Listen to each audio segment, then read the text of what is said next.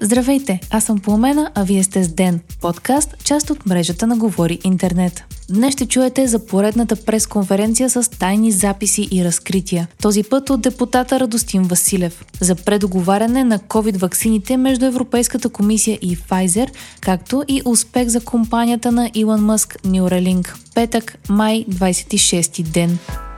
Поредните тайни записи разтърсиха медийното пространство днес. Народният представител от Продължаваме промяната Радостин Василев пусна пред медиите запис, който по негови думи е от Национален съвет на партията. Бившият депутат от Има такъв народ и бивш министър на спорта в кабинета Петков обясни, че записите не са манипулирани, а са част от петчасово заседание, което се е провело на двадесет и първи май и са направени на личния му таблет. Голяма част от петминутните записи е с лошо качество и много думи и изрази се губят, но става ясно, че глас, приличащ на този на Кирил Петков, обсъжда договорката между Продължаваме промяната Демократична България и ГЕРБ-СДС. Казва, че управлението изглежда коалиционно, но ще бъде представено, че е само с Мария Габриел, както и че такова правителство със сигурност инспира Бойко Борисов. Съпредседателят на Продължаваме промяната казва също, че реалният враг не е ГЕРБ, а зад колисието и че ГЕРБ е маркетингов враг. Петков обяснява и че е говорил многократно с председателя на Европейската комисия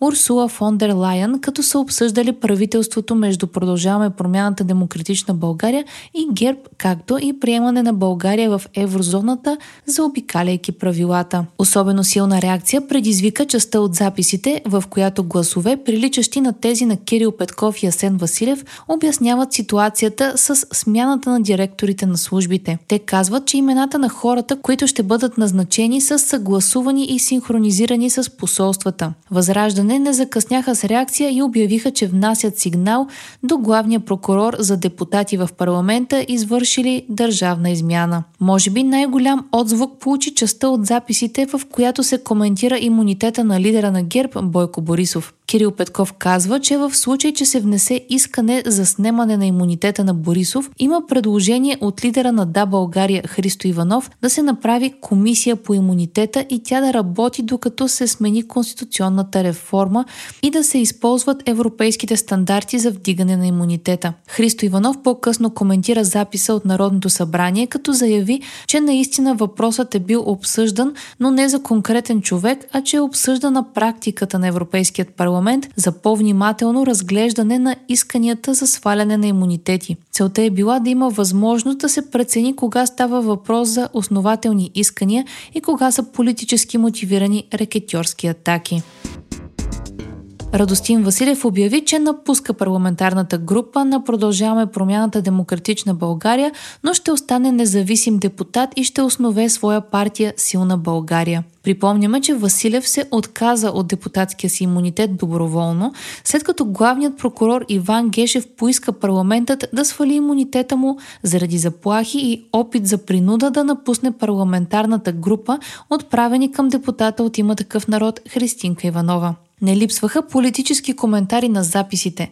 БСП напусна пленарната зала на Народното събрание. Бойко Борисов заяви, че записите няма да променят решението му за подкрепа на правителство с втория мандат, а Ерик Мамер от Европейската комисия каза, че има много ясни критерии за влизане в еврозоната, които ще се приложат и следят стриктно.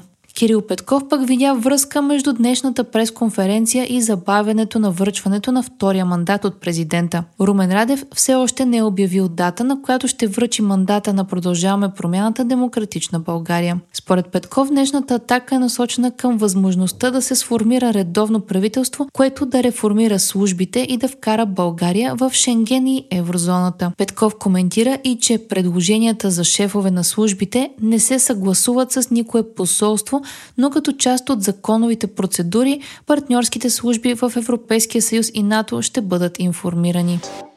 Pfizer, BioNTech и Европейската комисия са се договорили за намаляване на броя на ваксини срещу ковид деветнайсет, които Европейският съюз трябва да закупи, съобщи Reuters. ще бъде променен и крайният срок за доставка до две хиляди двадесет и шеста година. Европейската комисия и производителят на ваксини се бяха договорили за закупуването на един милиард и осемстотин милиона дози ваксини от името на европейските държави. Бързите темпове на вакцинация и слабият интерес в последната година обаче наложи предоговаряне на условията. седемдесет и три процента от населението на Европейския съюз вече е вакцинирано срещу COVID. Предоговарянето ще намали с близо една трета броя на оставащите дози, които Европейският съюз трябва да закупи. Това обаче ще се случи срещу такса за всяка отменена доза. Размерът на таксата не е известен. Първоначално договорените бройки ще бъдат трансформирани в незадължителни поръчки, а ако държавите поискат да се върнат към тях, то таксата ще бъде приспадната от цената на ваксините. Ще има промяна и в срока. Първоначалната уговорка беше ваксините да се доставят до до края на две хиляди двадесет и трета година. Вместо това доставките ще бъдат разсрочени през следващите четири години,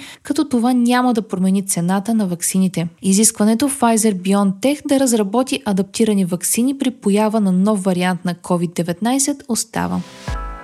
Компанията на Илон Мъск Neuralink съобщи, че е получила разрешение от Федералната агенция за контрол на храните и лекарствата на САЩ за първите клинични тестове на мозъчни импланти върху хора. В Twitter профила си Neuralink обяви, че все още не е започнал подбора за клиничните проучвания, но скоро ще има повече информация. Все още не е ясно какви точно изследвания ще се правят, но Мъск е споделял надеждите си, че чрез дейността на Neuralink ще могат да се лекуват състояния като аутизъм, депресия, шизофрения, наднормено тегло, а също така ще бъдат отворени вратите към телепатията и сърфиране в интернет без устройство. Според източници на Reuters, притесненията на агенцията по храните и лекарствата са били свързани с батериите на устройствата, с възможността жиците да се разместят вътре в мозъка, както и с предизвикателството, което би представлявало безопасното изваждане на устройството без увреждане на мозъчна тъкан.